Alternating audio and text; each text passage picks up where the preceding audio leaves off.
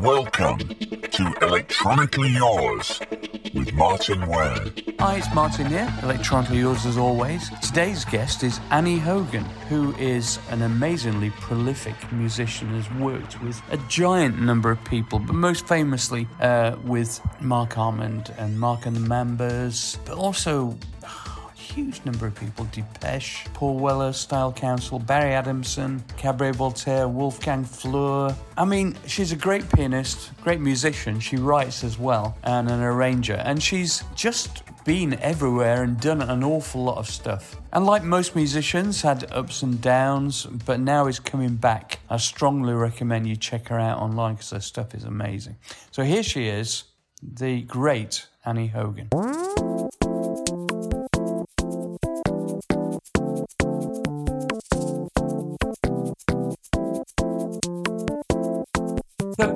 Us about um, growing up, and and um I know Um, you know you, I'm I'm, I'm going to come to the whole DJing thing and amnesia and all that. stuff. I'm just interested in how you got to that point.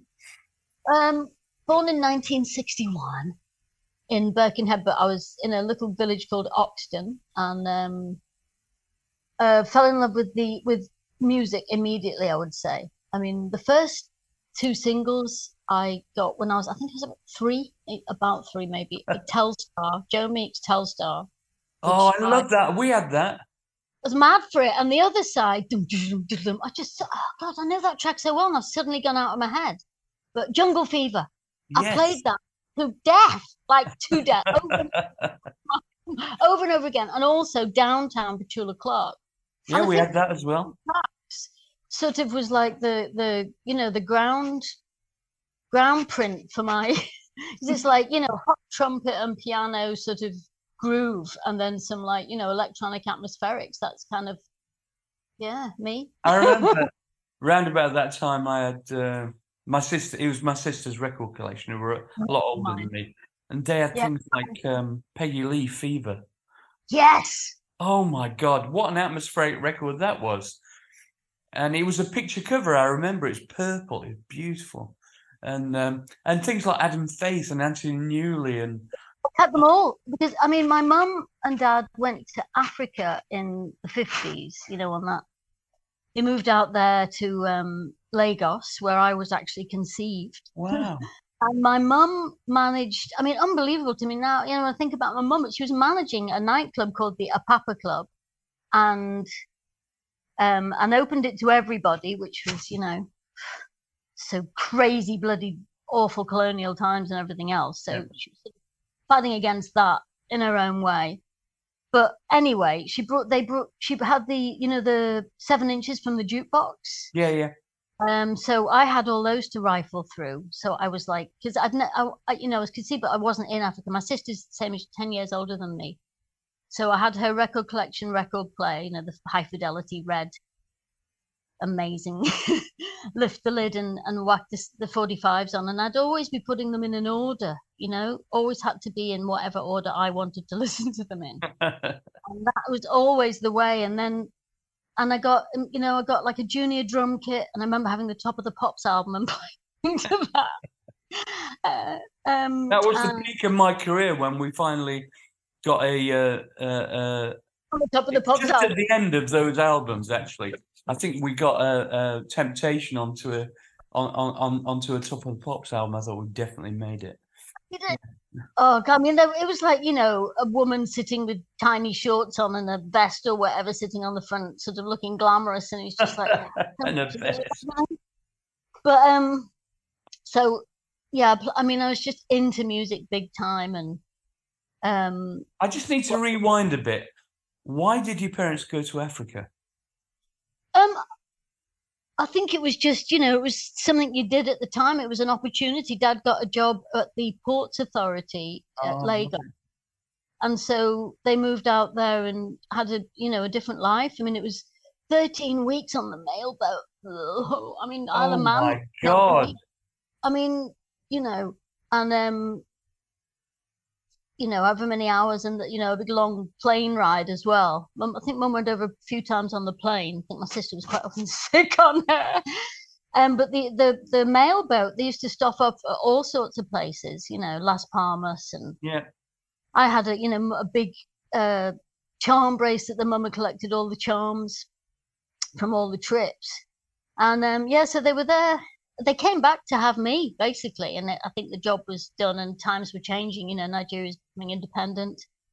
Um, in It's a 1960. fascinating story. I mean, it's not normal at all, is it? Really, for that period. So No, like, so they so they were, you know, they were quite, you know, they lived, if you like. They were, you know, they they, they sort of international, you know, rather than. Uh, I mean, so many people I knew in Birkenhead stayed in Birkenhead the whole of their lives, you know. Oh yeah. And I was determined to, you know, get away as soon as possible, really, and just to get out in the world. Yeah. But yeah, I mean, I, my cousin, I mean, piano was the thing that spoke to me. And my cousins had a piano. I mean, I was so jealous. They had one. I used to go there for my lunch every day from about, I don't know, six years old, seven, seven years old, and played their piano at every opportunity. And I could play straight away with two hands. I was mad Wow. for it. And then mum and dad, I'm not saying I could, you know, not Mozart, you know, I could play with two hands, well done. And I, um, but mum and dad recognized that I was so mad for it, and eventually, you know, saved up and got me a piano when I was 12 and lessons. And I just, you know, Took to it. yeah, big time, but more, I mean, wasn't crazy on doing scales. Did love playing the pieces. I mean, my piano teacher had, you know, sort of ideas about me being a concert pianist at one point or another, but I just wouldn't put the work in, I think. You know, I wanted to write, you know, I wanted to just do my own thing, Mm. you know, and was listening to other people. I mean, Barry Man, Barry Manilow, Elton John, whoever it was, Nina Simone, once I heard her, that was like, yeah, my- that was it. Yeah. it was you know a lot you know and it just encouraged me to play so much and i'd be like playing i mean my dad used to ma- make this funny comment where he'd say i was like you know when eric and ernie and you remember when Yeah. ernie used to like write a play and overnight or five minutes and my dad used to be you know saying i was like uh, ernie because i'd be just there all night you know sometimes go to bed two o'clock in the morning Really. just couldn't stop. Yeah, just well, I was just into it big time, you know, and otherwise I'd be, you know, my other big love is, you know, films. so it's, you know, the visuals sort of I think with the soundtracks, probably films is what is what what spoke to me as well. You know, it's just everything's been music driven since I I can remember. Can you when when you um do you have a a natural ear for melody and sound and harmony? I would say definitely. I mean, I would say that melody is the most instant thing for me. I mean, I could just, I can sit down right now and write, you know, just do a melody immediately, I would say. Don't Uh, make. Can you one of those di- you, you I know have I have that knack, you know, and I have that um sensibility. yeah yeah Um, Can- you know, can- it's can an you- artist, you- isn't it? I mean, you- to me. It's like I just think I'm I'm lucky to have, you know, recognized the gift and been given the opportunity along the way to develop it. You know. yeah. If you walked into a room full of musical instruments, are you one of those people that could pick up I most things and get I'm not keen on blowing things. Oh, madam. I said I'm not keen on blowing things, Oh right, okay. but then um, I do, yeah, anything that I can get my fingers on, definitely. Um, I bought a, a wind synth actually. Um, I did a, a project with uh, the the Moog Ensemble. Yeah, you know um, Yeah, those guys, and I thought I was so impressed because they played uh, Escape Escape from New York on on uh, on on a ten piece synth uh, chamber orchestra, and they were playing EWIs, you know the Yamaha thing. I thought I do. that- Yeah, I've got a, a Venova. Right. I thought I can play that. I'll have a go at that. And I got it and I was utterly useless. I couldn't get anything out of it at all. Well, I could, but it wasn't worth having. I can, get, I can blow and get a good result is the melodica, and I'm a real natural on that. But again, it's piano, really, isn't it? I Yeah. I haven't played one much before, and I played one. Um, started playing one on when I was working with Derek Forbes, and it was just such a natural thing. And Lost in Blue as well. I played. Yeah, I I played like melodica on melodicas. They're good, aren't they? Yeah, I've got one of those. Right, Got a few now. Yeah. Um, so let's move on to your DJ stuff. Escapades. So tell Yeah, us well- about that. I'm really interested in you setting a scene, if you can, of of of of the kind of nightclub scene in in um in Leeds. presumably 'Cause it was- Leeds, wasn't it? it was not Liverpool for me. It was uh, I left Birkenhead, went to Leeds University, um, and on to do international history and politics. Um, and I sort of as soon as I got there, it was like I didn't want to study. I wanted Yeah. to go to the record shop, go out to the gigs, and just you know be free. So I sort of did more of that, and ended up sort of taking a year out, which just never went back. And I I started. I, I went. I mean, I, the first club I went to was the Warehouse, just for nights out and things, and just thought it was amazing. You know, um, Marc was DJing a bit, and Ian Dewhurst was DJing there then as well. I think he he, he was. Uh, I think he wasn't doing anything there. Might might have been at Amnesia because I met him at Amnesia, but um, the warehouse was happening anyway, big time, and I loved it. And um, excuse me, I got a job down at there was a new bar club, sort of you know like the I mean it was one of the original those where bars uh, became a club sort of Yeah. And it was it was Leeds Amnesia, and it was in the old um, bank, sort of on the corner of uh, opposite the train station. I think it's Queen Square. I think it's coming. Guess it's, I'm trying to remember. I've, I've only been back to Leeds a couple of times since We're playing Yeah. in Leeds tomorrow, funnily enough, with a big orchestra. Anyway, Well, oh, brilliant.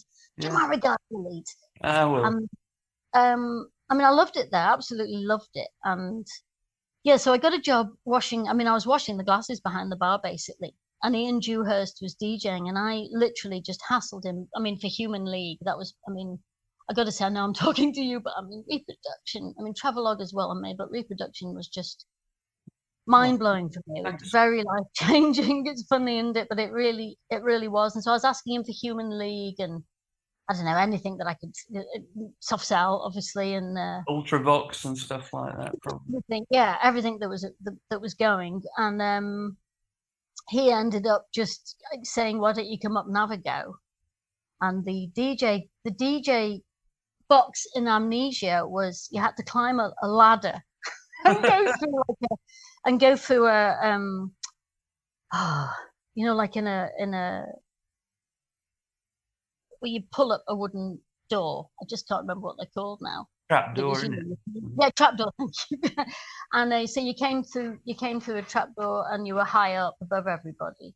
Right. And uh, yeah, so you overlooking the the bar and the tiny dance floor that gradually got extended. And um, yeah, I just took to it instantly. I was like, okay then. And I couldn't even believe, you know, it's like being in heaven. You could just play all your favorite music, and nobody could even get to you there because you were because it was the ladder. So equally good. But um, I loved it, and he then he wisely offered me, you know, forty Marlboro and cocktails, and uh, he went off and chatted women up basically, and I DJ'd and loved it, and gradually stopped behind the washing glasses pretty soon and became his assistant DJ, and then started doing nights because I was playing, you know, new romantic inverted commas stuff and you know, I don't know, David Bowie, Iggy Pop, all that, and loads Yeah. glam. I mean, you know, uh, just everything that I loved, soundtracks, you know, sort of threw it all in. Big bands, Wow. modern. I mean, if it wasn't for people like you uh, and various other similar clubs around the country, the whole of the, I suppose you'd call it the futurist movement at that point would never have happened. So I, I owe you and all the others a, a huge amount of kudos for helping us out because we thought we were out there on our own to a large extent, you know. Uh, but to, No, we to were think that you were playing our records was We were all dressing up in curtains and dancing to it, you know. That's funny. Um, let's move on then, because I'm I'm looking at this list of stuff that you've done, and it, it it's making me head hurt. There's so much stuff. Um, you somebody said you are the uh, Zelig of of of music. You you are everywhere. You you must have an incredible work ethic. I think. Um, Yeah, I mean, yeah, Yeah, it, it's you've got that. I guess you've got that, or you haven't. I mean, lazier now, but yeah, a, a, huge drive. But just to, it's just the music. You know, you're just following that amazing music. You know, all the way wherever it takes you. That's what I've always done my whole life, and it's only about that. Really is. You know, yeah. because that does all the dots for me. So tell us about when you started working creatively with uh, Marc and Dave Ball. Well, first of all, I so I was DJing and I met them, and you know we became friends. Moved into the the housing association flat stroke dump that we lived in, and um, I was trying to think. I think I can't remember if I just suddenly couldn't remember if Sleaze or I, I know that I went down parties and when they did TV, Top of the Pops and things with Soft Cell, and I went to there was like we stayed at the Columbia Hotel. In Oh, we did as well, yeah.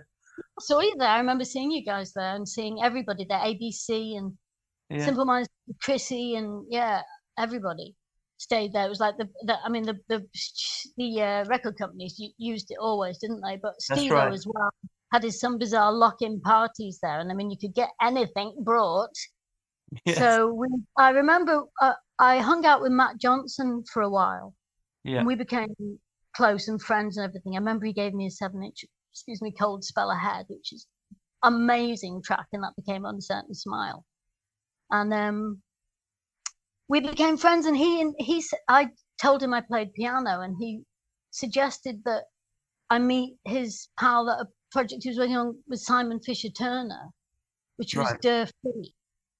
Um, which was with Colin uh, Lloyd Tucker, and the pair of them they were doing this where they were, you know, having these sort of French girls that were making this record and um, sort of delicate uh, imaginings, and um, and I took part. You know, Matt introduced me, took me along, and I ended up in the studio in Soho, sort of playing an improvised piano and uh, string synth thing to sort of repeating dolls and um, but it was a sort of a really when I listen to it now, I think God, that was such a great, you know, it's like just improvising. It sounds fantastic, I think.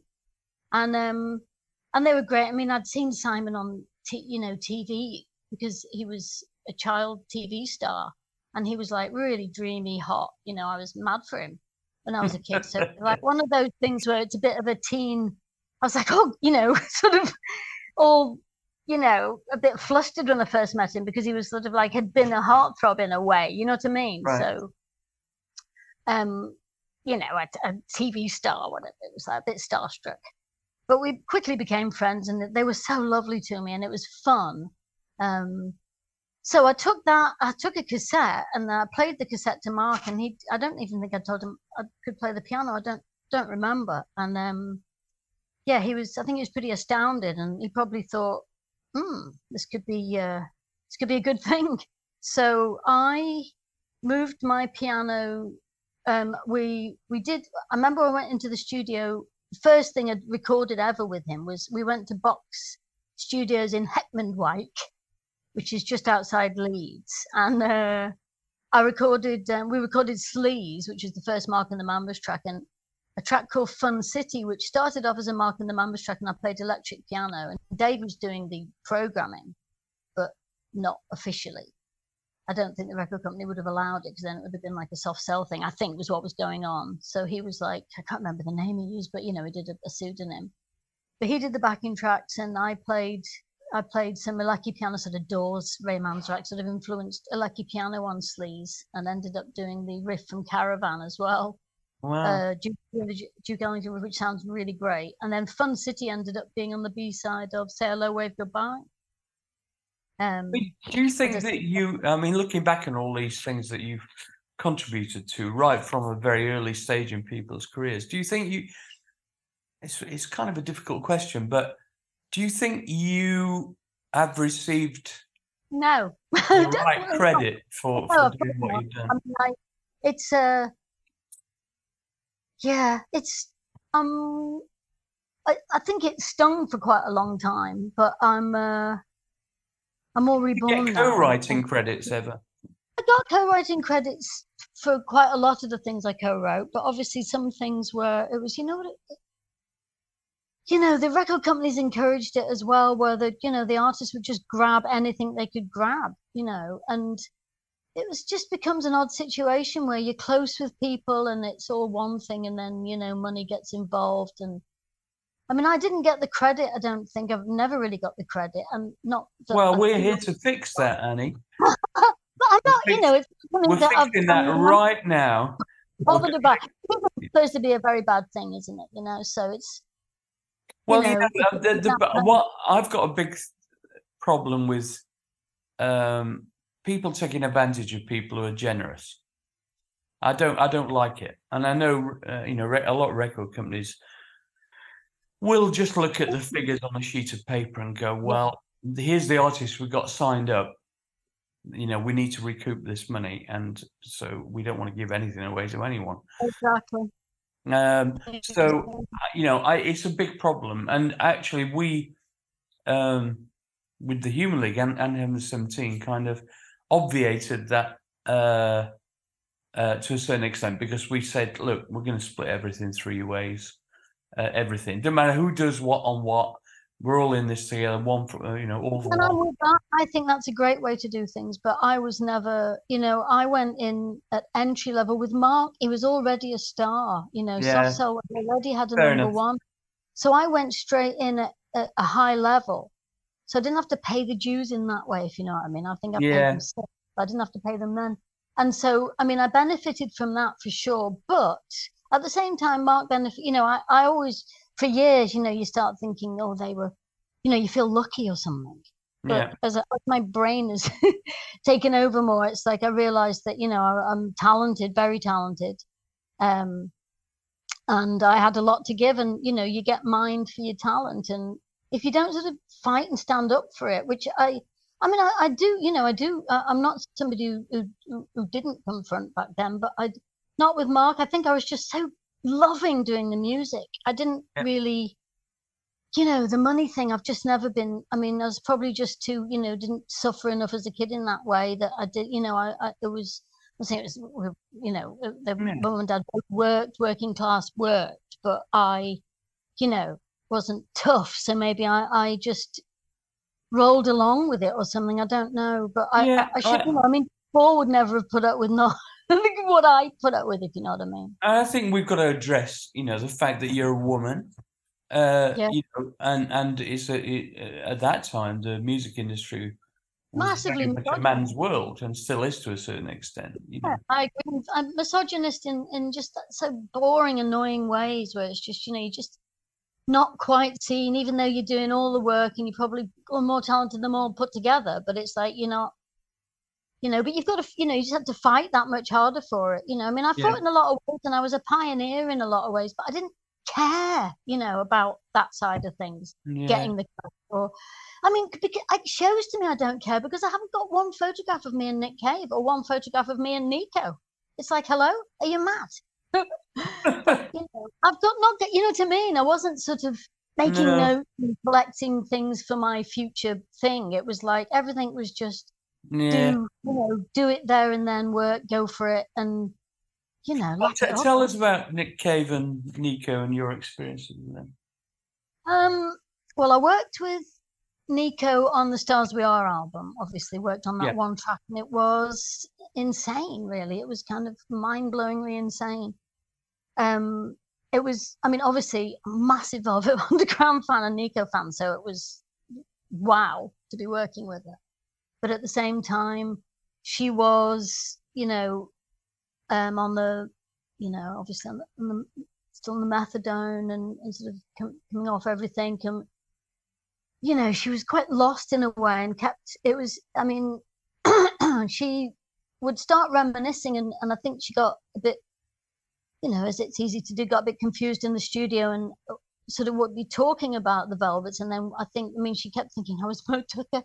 Well, people that Trumpist, but she was thinking I was Moe Tucker and and oh my God. Know, started talking about that, and then back to you know reality, and even in the recording studio. I mean, I, it was me and Billy who was mainly doing it. I, mean, I didn't even know if Marc was in there when she was recording the vocal. I don't think so, but she was um so at a time, but it was still Nico, you know. So it was like it was challenging, and and I mean, it was like, where's the microphone? It was like it's behind you. You know, it's kind of one one Yeah. of those kind of situations. But in the end, you know, between wonderful engineering and uh, you know the magic of production and what have you, it, it sort of ends up, and it does sound an amazing track. I mean, Billy did Billy McGee did such an amazing string um, arrangement for that, which is really the song. And I always noticed that like Marc didn't give Billy any writing credit on that, which just seems astonishing to me because the whole track is written really by Billy with you know amazing vocals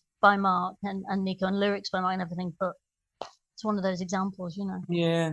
So it's one of my other uh, uh, kind of underground heroes is Lydia Lunch, who you work with as well. Worked with and I worked with a couple of times actually. I worked on the Immaculate Immaculate Consumptives backing tracks in 83, 84. And I worked on hers and I worked actually on some of Nick's like in the ghetto solo and things like that. And um yeah, I worked with Lydia on a, on Lost in Blue on a, a track called Blue Contempt, which sounds just great. I mean, I just sent her a piano piece and uh, and she responded with that amazing uh, vocal, the lyric and the vocal, just about you know, I think about trying to find the muse, basically, really. Yeah. So uh, amazing. and yeah, you, she's amazing. yeah, I mean, I, I just lo- always Queen of Siam is like one of my all-time favorite ever albums. I adore it, and uh, Yeah. I used to play a lot of that um, DJing. Exactly. It's interesting, isn't it? You think about you are really a passionate and committed music musician who is driven by creativity. Yeah. But I'm fascinated. I've interviewed a lot of DJs who haven't got that talent, frankly, between you and me. Uh, but this hybrid, the the the the uh, the stuff that DJing gives you, it's almost like studying. I find I do a, quite a lot of DJing, and what I find is that I it's it's a form of reflection on your influences. Yes, agreed, and also just a way to. I mean, always when I was DJing, it was like doing a composition. You know, it's like you just compose the night, and it's lovely because you're composing it live because you're seeing the reaction as people are reacting to what you've done. And I mean, I just, you know, I nothing was ever planned with me. I mean, I used to have all my records, at the, for example, at the all of them, like all the boxes, five million records, seven inches and twelve inches and albums And I- Wow. then and there what to play. I mean, uh, you know, it was just love, pure love. yeah, So I I love mean that. that. That's such days, a lovely way of putting it. Um, and you worked on a. Uh, I'm sorry, I'm, I'm trying to read my own notes there.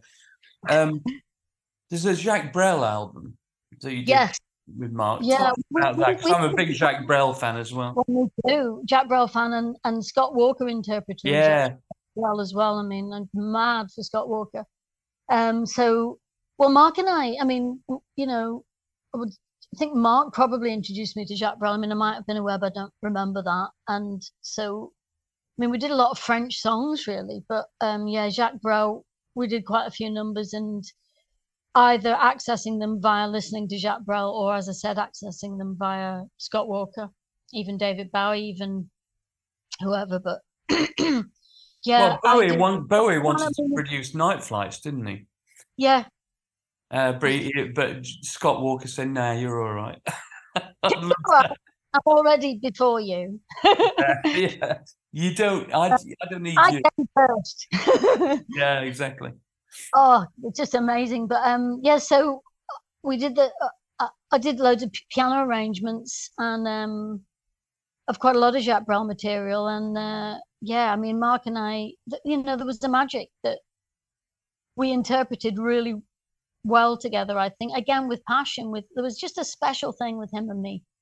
And Yeah. um, whether it was you know new compositions that we'd written or or interpretive of other people, it, it, there was a you know I'm no. I mean, I, I've listened to a lot of your stuff this morning, and uh, and there's a definite thread of a, a kind of um, profundity and sadness and and wistfulness in in in a lot of the stuff that you do, and it's beautiful and it's it's touches the soul.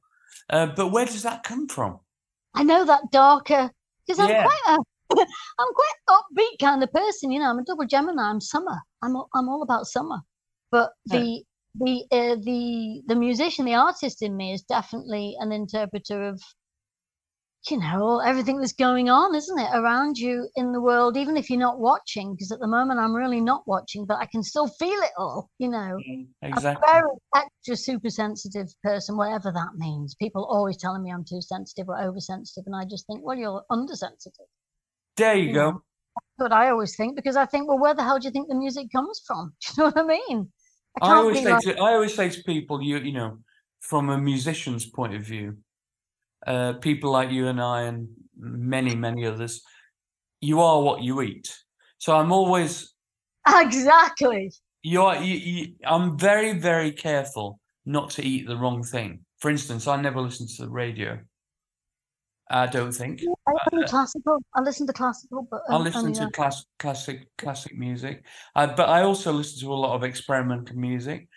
I the most of my compositions in the, in the last twenty years, although I love pop and funk and Yeah, soul, but, but it's uh, not.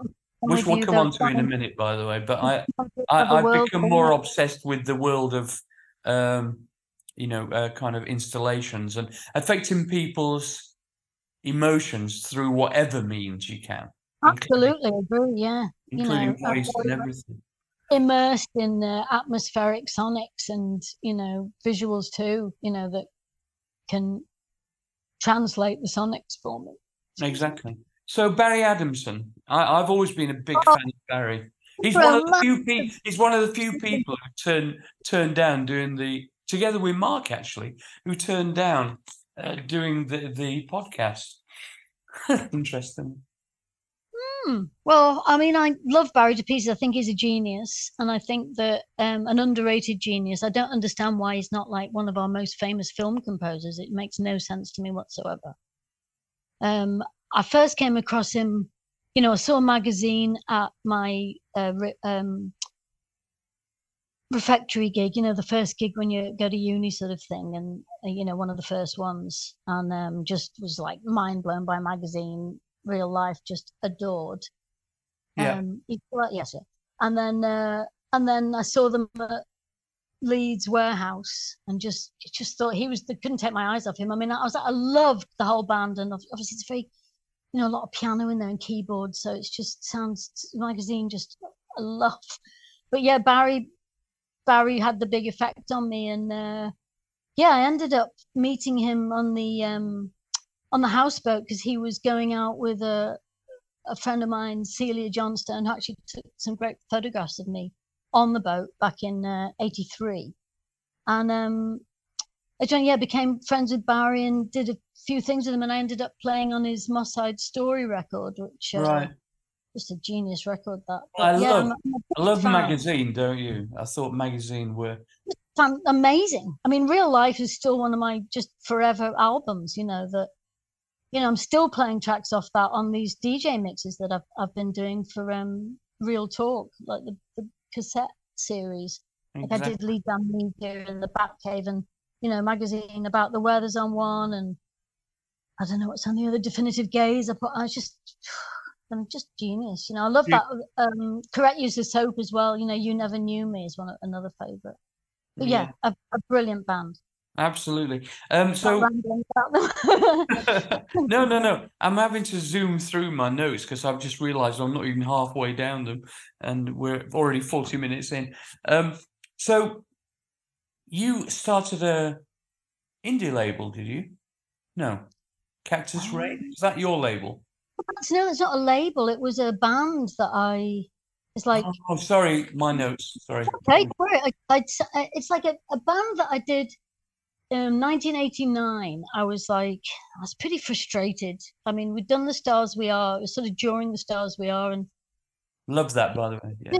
yeah, I mean, I love that album, and I did a lot of work on that album, and co-produced it, and wrote a lot of it, and arranged a lot of it, and yeah, it was very difficult times. I mean, I was it was the first time I was ever managed, kind of thing. Rob Collins was at Some Bizzare and he started managing me, and we asked for half a point on that record, just half a point, and they wouldn't give it me. Marc wouldn't give it me. Nobody would give it me, and oh. it was like, uh, you know, after 10 years kind of service you know what i mean it's like you finally ask for, for point and it was a no it was an absolute no. And that led to just the breakdown of everything really.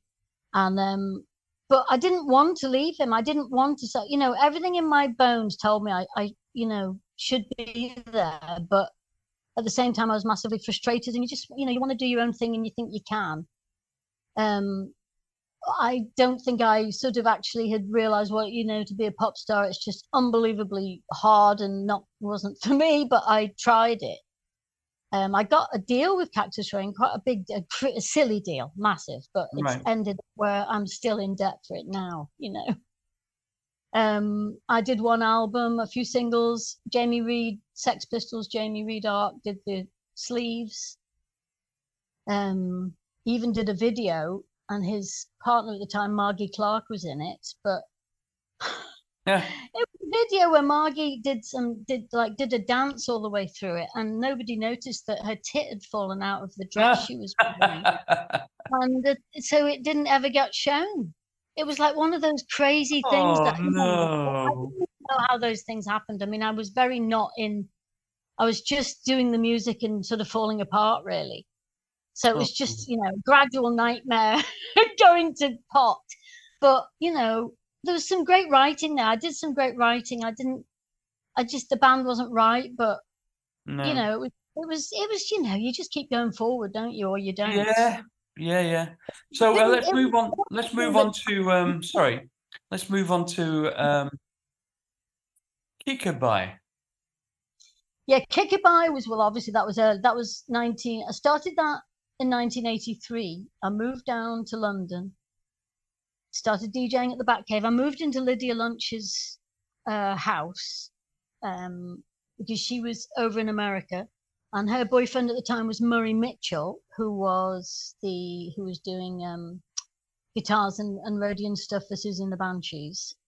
And I was friends with Siouxsie and Budgie and Steve very much then, and Billy Chainsaw, their fan club guy at the time. Right. Um, so I moved into Lydia's flat and started um, recording it because it's right, it's very near Alvic Studios.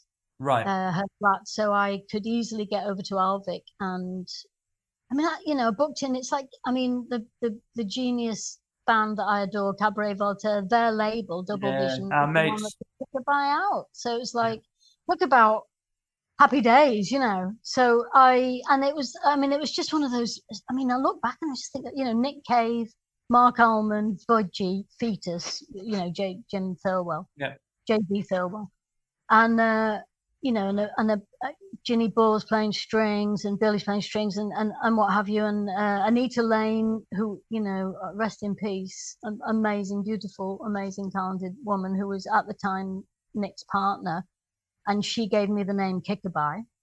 and um, and so why tell us why Kickabye? Why Kickabye? Um, because she thought it was like lullabies with bruises.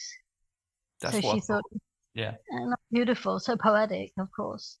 And um, and I, and I was friends with Jessamy Calkin, who had been um, the tour manager for Einstürzende Neubauten, and who I was also friends with. Everything was, you know, everything was connected through Some Bizzare the crazy, uh, irritating but genius, really, Steve. Stevo's a nutcase, isn't he? Yeah, but you know, Some Bizzare is just some, uh, you know, a force to be reckoned with at times. Just an um, amazing record. I can't believe what was going on there, and and just the amazing music, all all connected and coming out of out of there at the time was just incredible. Um, it's quite funny that some of our didn't put out Kickabye actually. Um, right. I'm glad Double Vision did though but um, I don't even remember if, were, if, if, if he even wanted to. But yeah, the Kickabye came together. I started recording it in '83, and I did Nick's track, and Budgie and Siouxsie came down a lot and brought alcohol and other things. And uh, and what sandwiches? Um, you mean? Uh, yeah, sandwiches that you some for some reason you put them up your nose. I don't know why. and uh, and um, you yeah. So we you know hung out at, at Alvic Studios, and uh, Budgie ended up you know playing gorgeous, sort of making a drum kit out of you know various bits of around the studio and uh, playing some sort of gorgeous brush sort of jazz drums over you know, playing to my piano rather than me playing to him. Yeah. So that was uh, that was it. Just sounds amazing. I was so you know lucky to have that and uh, fortunate. And um, listen, can I just interrupt and say at this stage, it what's clear is that people love you because you, uh, you, you know they see your passion for doing things for the right reason. Uh, obviously, it would have been nice to have a lot more commercial success in the stuff that you do. But you've got lots of very well respected musicians who are equally passionate, who are willing to hitch their wagon to you. To you. Yeah, their time and and and everything else, and and it yeah, it feels a good thing. And also, you know, when I think about success or whatever, I also think that that's a two edged thing. I mean, I, maybe if I'd had success, I wouldn't be here now. You know what I mean? I, I, think I, I think you are. You know, we we all do what we do, and we do it for the right reasons, and and and that all rinses out in the end. You know. I yeah, I mean, if I ever think about money or or getting successful, it, it always goes wrong. So I, I tend to not think that. I mean, honestly, I swear to you, that is always. It's like the minute I think, oh, I can make a bit of money here, it's like, okay, well, that's gone. May as well just forget that immediately. You well, thought that. I know another another uh, really good friend of mine is um, is uh, is Richard Strange from.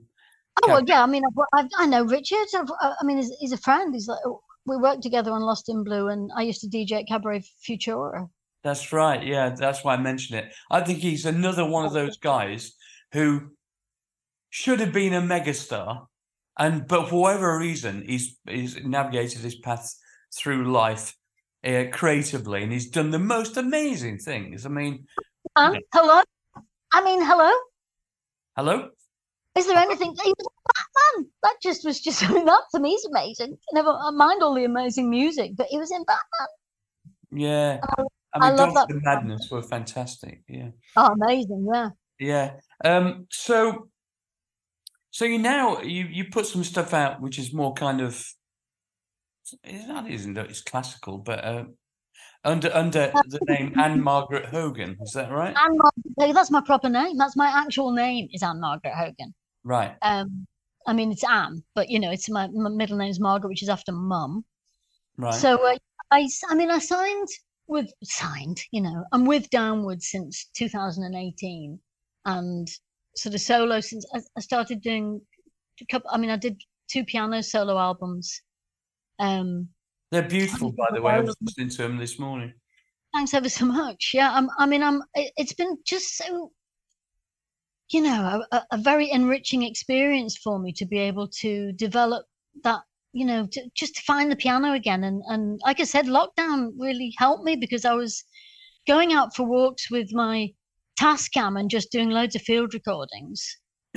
um, you know, with the on on the dog walks, the allowed dog walks, yeah. and uh, you know, because I've got, I mean, I'm I'm sort of in the, I mean, you know, I'm in a town, but it's like I'm I'm right on the coast. I'm I'm literally five minutes walk down to the the Mersey. Nice.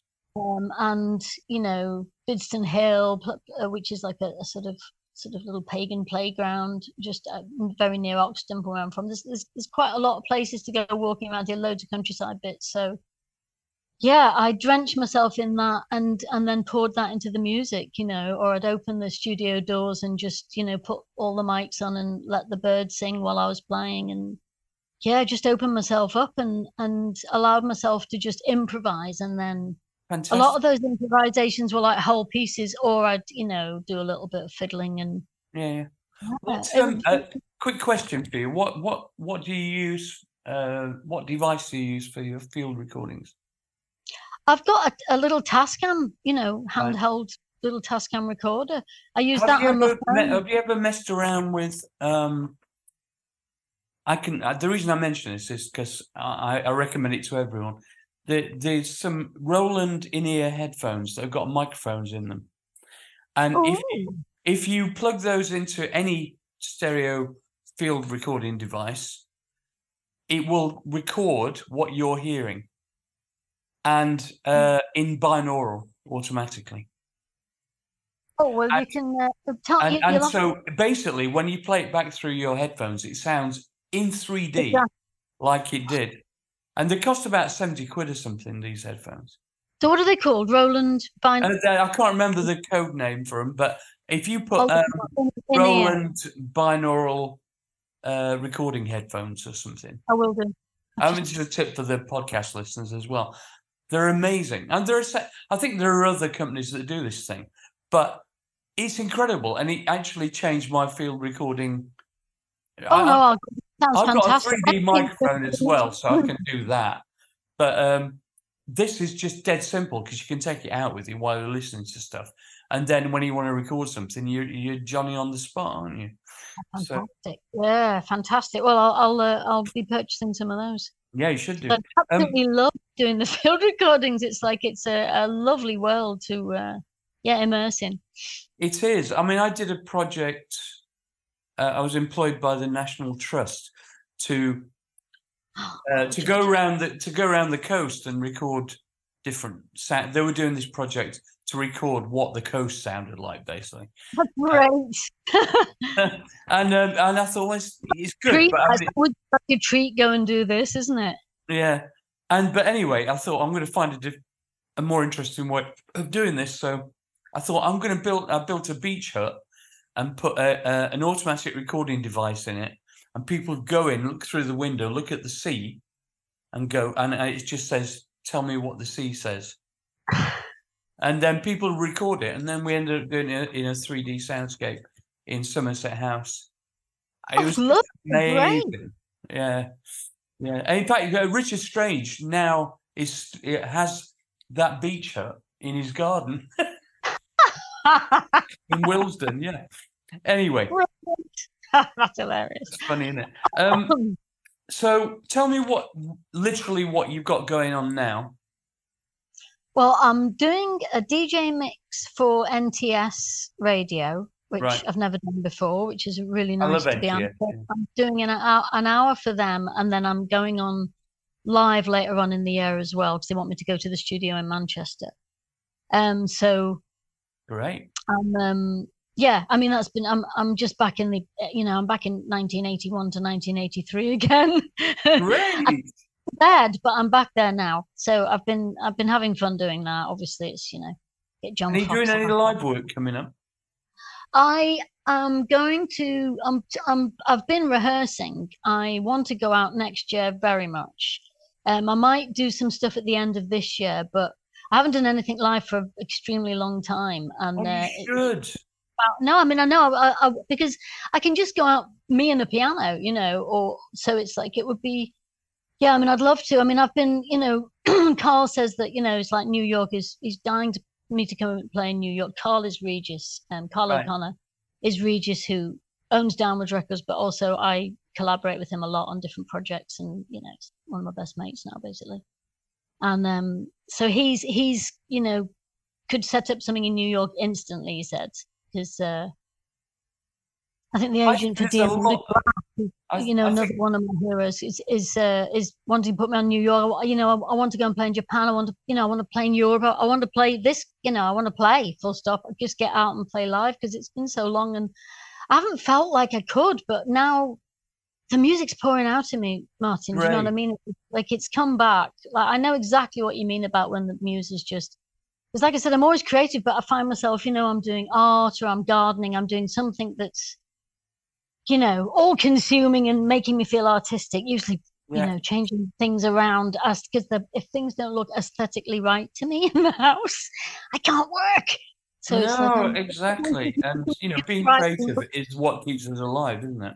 Yeah, I mean, I sort of live in the studio, so it's like a living, you know, breathing environment to sort of encourage the, you know, the music. And and my my wife Bridget work, works from mostly from home here, so it's she's she Right. puts up. I find I find you to be an inspiring character for me because I think people only have to look back at your career. I mean, I I didn't know half of the things that I, I researched. I, I I was aware, obviously, of your your work, but it's just incredible. You know, we, I'm not even touched on Wolfgang Flür and you know No, Wolfie. That's, I mean, you know, great relationship with him. Met him in Dublin in 2007, I think. I got booked to do a gig in Dublin, as did Dave Ball, and as, did Wolfgang.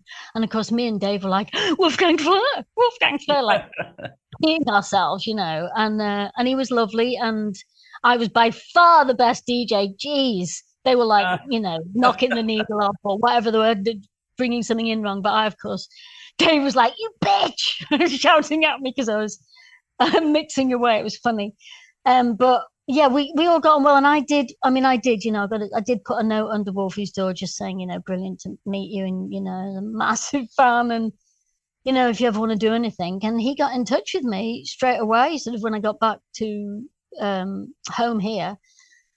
In the sunny northwest and he yeah he, he came over and stayed here and we went and did some great photos at the, where the uh, the robot uh, the robots the um Antony Gormley exhibition is with the uh iron Oh, man. Yeah yeah. Sort of like and um and then we did you know we did that track golden light um Yeah. i wrote for him which he, it, you know it sounds amazing.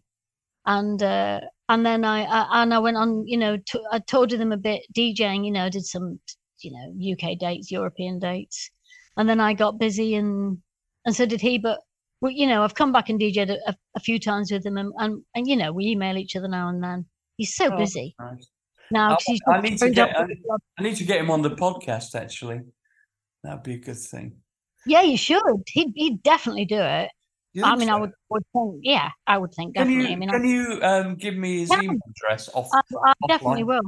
yeah, thanks. No problem. Okay, now now we're down to the fun part of the. Uh, well, Oh no! It's like uh, out of a list of 200. If it's favorite anything, it has to be just today, on today. No, no, of course. No, no, no. It's not a test. it feels you know, there's no like, right and wrong answers. It's just, I I, know, but- like I like the spontaneity of people. people out. You know, it's like if, somebody asks my favorite artist, it's like, well, can I have one from every decade? I, well, you can basically. It's just whatever pops into your head. So, anyway, what's your favourite film Um, today? today I'll go with well, I'll go with Midnight Cowboy. It was Diva, Jaws came in a few, but I'll go with Midnight Cowboy because let's go with soundtracks. You know, because that's the big influence for my Great favorite. soundtrack, isn't it? The perfect soundtrack. Who's. Tillerman? I saw him performing live. How about that? just incredible. And John Barry is like, oh my Yeah. god. Yeah. Uh, what's your favourite book? Oh God. Um. Well, oh, that's so hard. Gosh, It is hard, I know. it's really hard. I'm gonna go at the moment with "Conform to Deform" by Wesley Doyle. That's my favorite book today. Cool. Moving on. Not these are all tips for the podcast listeners, you see. That's why I do it.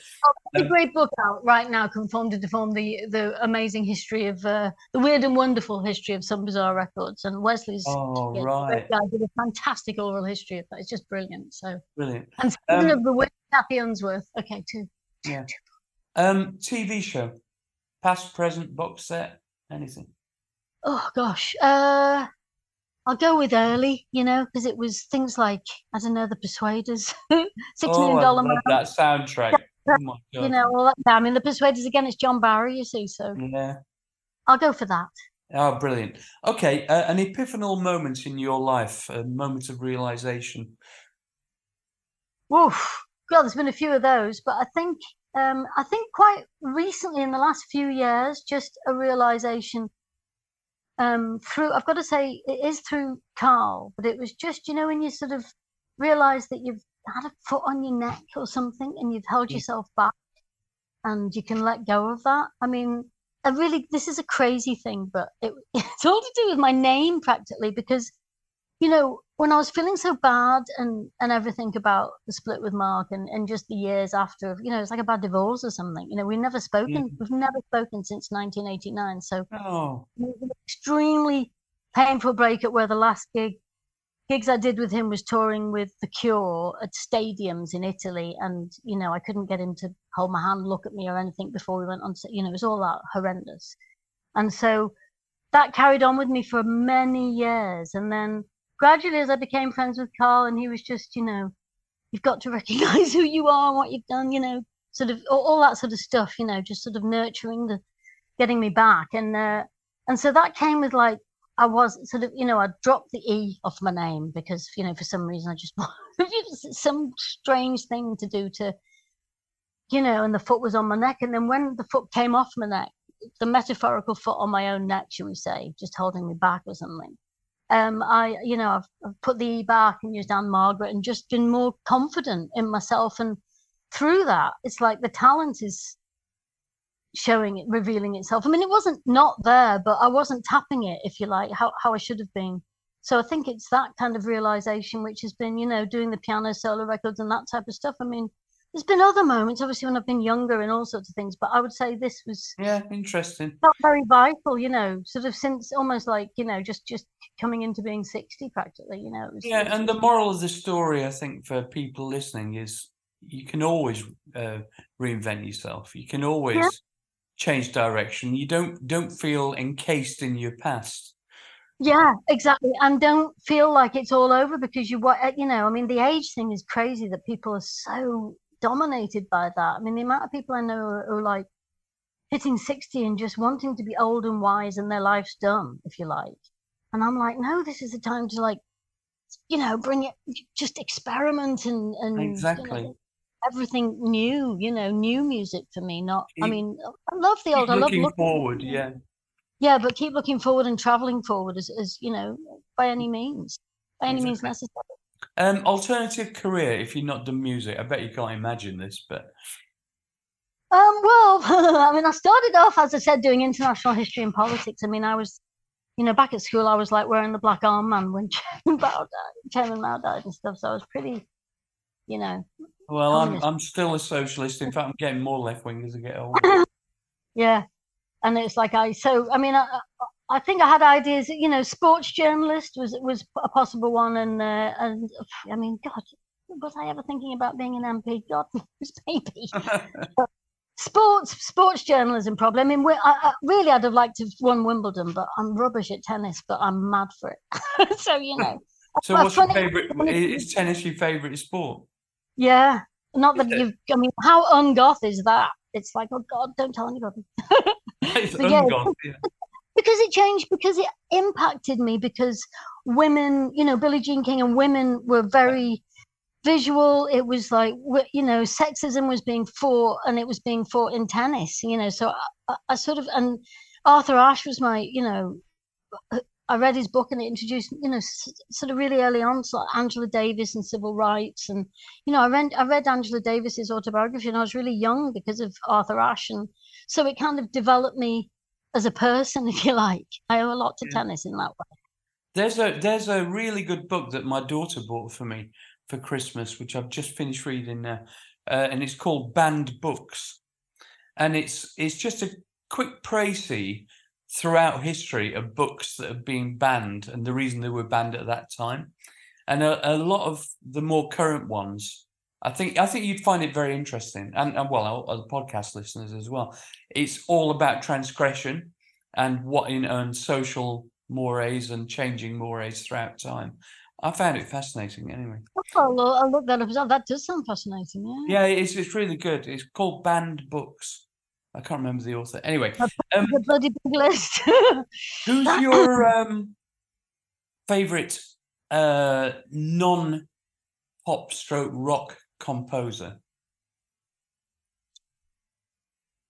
Um, I love Aaron Copland. Um, Beautiful a lot of the Ruskies, but I, I really love Aaron Copland. I love Leonard Bernstein and Leonard yeah. Bernstein's interpretations of Aaron Copland. So they, they, they hit me very early. Bernstein was such a massive influence on me. Brilliant. Love that. I, I'm in total agreement, by the way. I'm I'm kind of obsessed with American 20th century classical music. I just think. I mean, El Salon Mexico is like an Appalachian Spring are two of my favorite. I mean, El Salon Mexico is just such an amazing, amazing composition, Aaron Copland composition. You know the you know there's that the Yeah. da, da, da, da, da, all the yeah. I I- I think it's all had a massive influence on me. I can hear it all through my work with Marc Almond. All those influences, you know, all of them, every single Yeah. influence. Have you been to the Appalachians? I have not. Oh, you'd love them. Oh my God. No, I mean I can see that I would. Let's hope, eh? It's really well. I mean, I was lucky enough to get invited to do a lecture at the University of Virginia, and that's the start of the Appalachian Trail and Blue Ridge Mountains, and it's so insanely beautiful out there. Um, mind blowing, I would imagine. Yeah. You know, brown bears wandering around and deer everywhere, and oh God. Anyway, Have you had on? yeah. You- I I hope you did, I did, I did get bitten by a tick though. I thought I got Lyme's disease at one point. Anyway, um, who's your favourite visual artist? visual artist. I mean, it could be how do you- could be conceptual artists as well. It doesn't have to be just painters or whatever, or sculptors. Um, I mean, I'm still quite crazy if it, you know, even though it's sort of, I mean, I love Van Gogh, to be honest. Massive fan. I love uh Takeshi Ki- Ki- Takeshi Kitano. I love him very much. Um, God, It's I can't say. I, I, I mean, I, um, yeah, sorry, I'm, I'm stuttering and. Uh, It's all right. No, we, we like all this. I can't remember how to pronounce her name, but I've got a lot of uh, yayo Japanese artist who's mad on the. Uh... Just let me look one second. Yeah, I just it's because you're asking. I mean, I, I can't believe how blank I'm being. Yeah, Yayoi Kusama. I'm right. pretty Yeah, mad yeah, yeah, yeah. at the moment. Um, I haven't been able to get over to Manchester, but um, there's a she's got an exhibition there. Yeah. I mean, I Mm. try and get to see. love Yoko Ono. I mean, you know, I love Frida Kahlo. Yeah, yeah. Um, final question. Um, which is very sad because I'm enjoying this. But anyway, Yeah, too. uh, what's your favourite synth? favorite synth.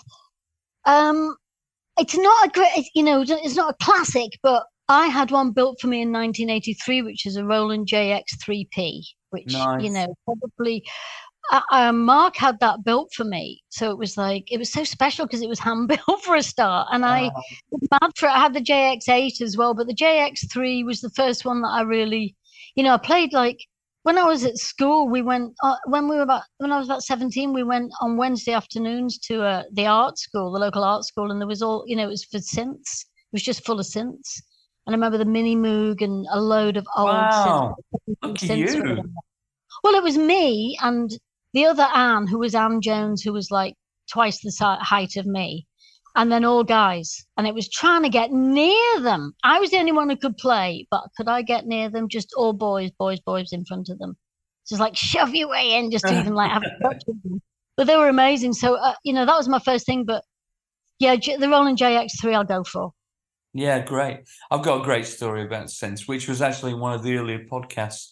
Um, my favourite story about synths ever, I think, is uh, Gary Numan had, you know, with Tubeway Army had already written an album. We went into the studio and there was a mini moog lying around. And he went in and he said, God, can I have a mess about with that? I said, Yeah, sure. We just got it in. Switched it on, started playing it.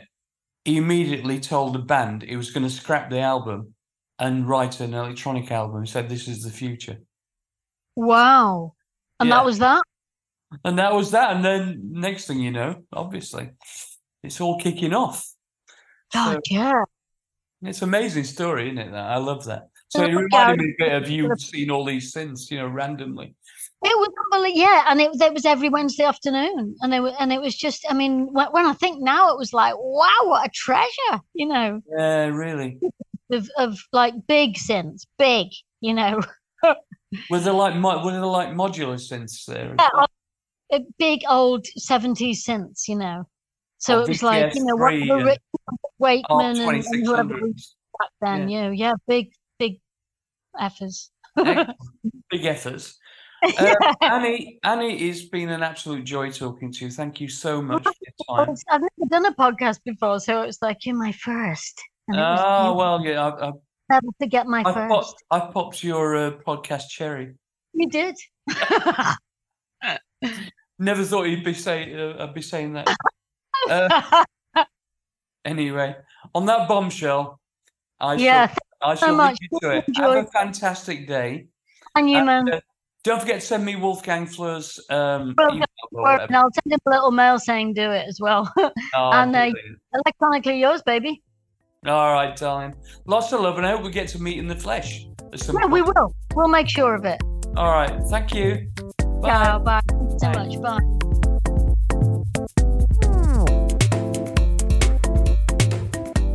Chaz here, just retroactively inserting a little plug for Annie's double CD and book bundle, which can be bought via her shop, online shop, I'm presuming, at Lexa. Um, yeah, so do not miss that. Go out and pre order it now.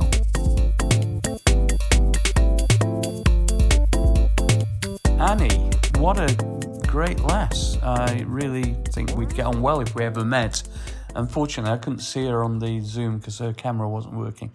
But um, she sounds like a lot of fun, and uh, I've got a lot of time and admiration for her persistence and for her talent and for her creative soul. And we need more people like that in the world. I forgot to mention she worked with Lydia Lunch, one of my favourite artists as well, and Nick Cave. Just loads of stuff. And there's a certain thread, as I mentioned in there, a certain thread of wistfulness and stuff that goes through her work a lot of the time, which I think is very attractive, and I love it. I love it. Um, how is everyone? What is this summer? It's really weird. Uh, uh, as we record this, it's the end of July, and it's kind of more like autumn, really. Very odd. But, you know, can't complain.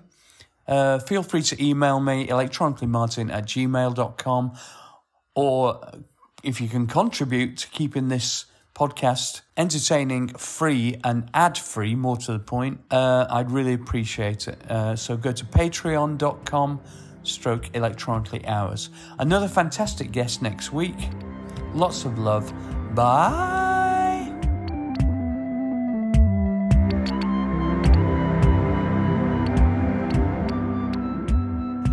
Cool, this is from Mark Simmons. Hi, Martyn. I've just discovered your podcast while searching for Paul Hartnoll orbital related bits and pieces due to the boys having their latest album, Optical Delusion, released, though I'm a long-time fan of Hartnoll's work. And what a treasure trove of interviews I've discovered with your podcast. So many great names, I'm now queued up to listen Two. to. Sorry, I've only discovered your show now, but a long time, but as a long time electronic music fan who was around eight or nine when I first heard Kraftwerk in primary school during a music and movement class. Uh, I'd your- love to have seen yeah, that. that sounds fun. Your show is an absolute goldmine. Um, as you mentioned in the Paul Hartnoll interview, I'd also love to have a pint with yourself and any of the interviewees you have on the show and listen to all the tales of music, past, present, and future, though the podcast will probably have to do, smiley face. Have you considered having a live interview panel show with multiple guests and as an event people like us could come along to? That's a good idea. I, I've thought about that. Um, Lots of podcasts do a live show. yeah, I think there'd be an, there would probably be an appetite, but it's a bit of a ball ache. Um, I mean, I wouldn't need a promoter to come along and organise it. I just don't have the. It's hard enough doing the podcast, but if a promoter's out there and interested, uh, I'd be interested in discussing the possibilities. That'd be fun. Um, anyway, just wanted to say hello and thanks again for the great interviews I have in front of me. Looking forward to future guests too. Thank you, Mark. Thank you, Mark. Uh, this is from Becca McLeish. Uh, hi, Martyn. Hope you're good. Love the podcast. Northern Irish DJ, producer and label head honcho Hammer, aka Rory Hamilton. Oh, this is a plug. This isn't actually. He's offering to get this guy Hammer. She's offering to get Hammer on the show, and I have no idea who Hammer is. Sorry. Thanks anyway, Becca. Uh, this is from a patron, Chris Rosendal. Fantastic. Have been loving everyone. Is Anne Hogan from the Marc and the Mambas on the list? She would be excellent. Are you speaking English today? Annie Hogan. Annie Hogan? Yeah. From the from the Marc and the Mambas. From Marc and the Mambas. Whatever.